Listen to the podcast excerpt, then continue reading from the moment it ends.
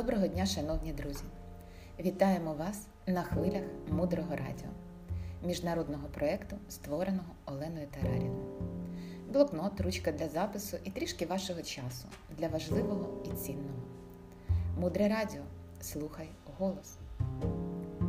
Сьогодні тема нашої зустрічі як виховати дітей фізично та морально здоровими. В зв'язку з пандемією ми вимушені були перебувати у своїх квартирах 24 години на добу, 7 днів на тиждень.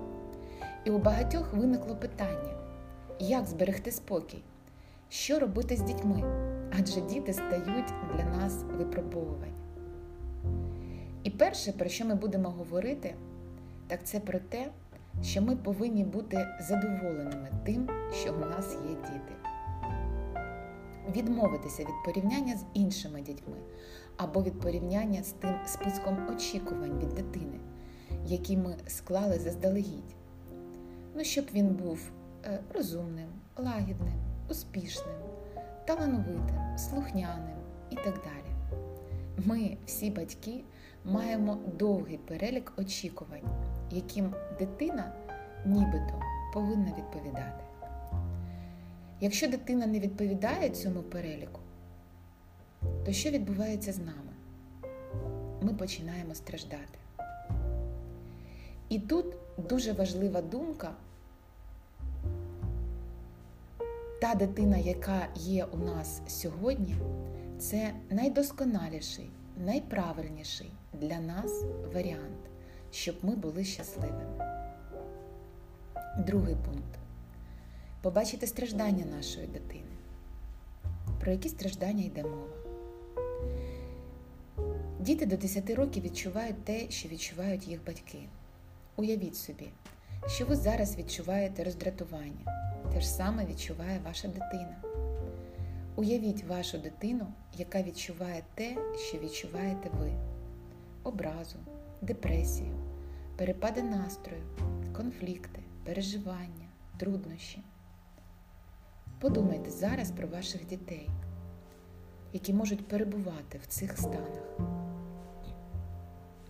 Що ми повинні зробити, якщо ми це розуміємо?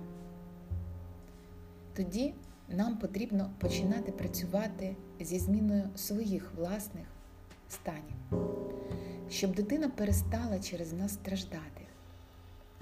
Підліток, який прожив з нами 12-15 років, підсвідомо вже втомився відчувати те, що й ми.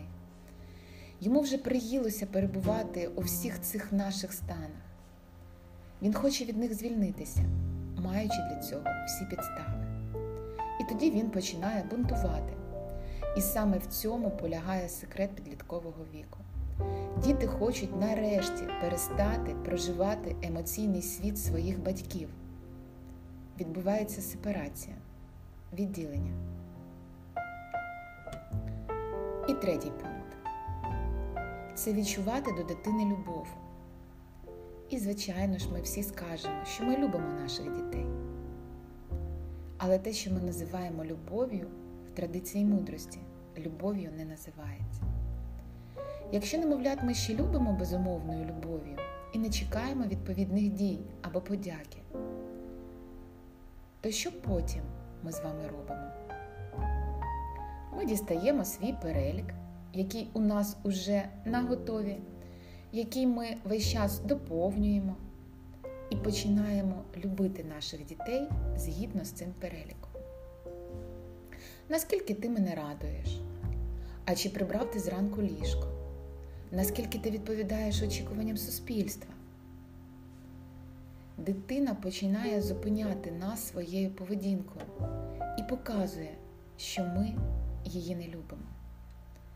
Тому що тоді, коли ми любимо, згідно з прейскурантом, ми робимо що завгодно, але не відчуваємо любові. Ми не відчуваємо істинної любові, любові без умов. І дитина нам на це вказує, як на найбільшу перешкоду. Іноді наш підліток починає вести незрозуміло який спосіб життя у відповідь на наші вимоги. І ось тут починається наступна частина. Коли ми вже маємо те, що маємо, І у відповідь нам потрібно мати цю силу любові і полюбити його таким, який він є. Тоді ви даєте дитині почуття любові, незалежно, зробив він уроки чи ні, виконав він ваше прохання чи ні. І він розуміє, що ви його любите, а не ті уроки, які він не зробив. І, можливо, спочатку ви будете викликати в собі це почуття любові до дитини вимушено, але поступово ваша практика зробить це почуття справжнім. Дуже важливо відкладати мобільний телефон в сторону, коли дитина до вас звертається. Цим ми даємо сигнал про те, що вона для нас важлива. 15-20 хвилин в день бути в повній віддачі з дітьми досить для того, аби повністю змінити наші відносини з ними, щоб змінилося їхнє життя. І тоді вони отримають впевненість в собі і зрозуміють, що вони значущі. Це почуття впевненості в собі неймовірно важливе для всього подальшого життя дитини, і для її духовного шляху, і для її професійного зростання. Без впевненості в собі ми приречені на падіння. Ми будемо весь час шукати підтвердження у інших людей своєї хорошості. Коли у нас є впевненість в собі, нам це підтвердження вже не потрібно. Ми маємо тоді внутрішню свободу і внутрішню впевненість в тому, що ми робимо правильні речі і не намагаємося бути значущими і подобатися. Нам потрібно навчитися слухати наших дітей і спостерігати за їх позитивними якостями. Ми повинні бачити їх велич і бачити їх відповідальними. Тоді наші відносини стануть гармонійними. Почуття любові до дитини це ступінь відкритості нашого серця. І воно безпосередньо пов'язане з тим, наскільки ми щасливі у нашому житті. Чим більш відкритим є наше серце, тим більш прекрасний світ довкола нас. Наші діти вчать нас відкривати своє серце. Далі глибше залишайтеся з нами на хвилях мудрого радіо. Мудре радіо жити на глибині. Друзі, ви знаєте про те, що проєкт Мудре Радіо є благодійним проєктом. У шапці профілю каналу ви зможете знайти посилання, за яким ви можете підтримати проєкт і внести свій вклад, свій, свою маленьку цеглинку у будівництво міжнародного навчального ретритного центру Наланда. Ви можете внести будь-яку комфортну для вас суму. Наланда це місце, де кожен може побути в тишині, може побути з собою, побути своїми вчителями. Наланда це місце, де ти вдома, де ти в домі свого серця, в домі свого потенціалу. Ми щиро дякуємо вам, що ви обираєте нашу хвилю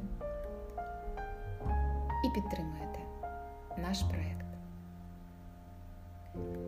Над випуском працювали транскрибатор тексту Тетяна Семашкович, переклад та ведуча Інна Мартинюк. До зустрічі в ефірі!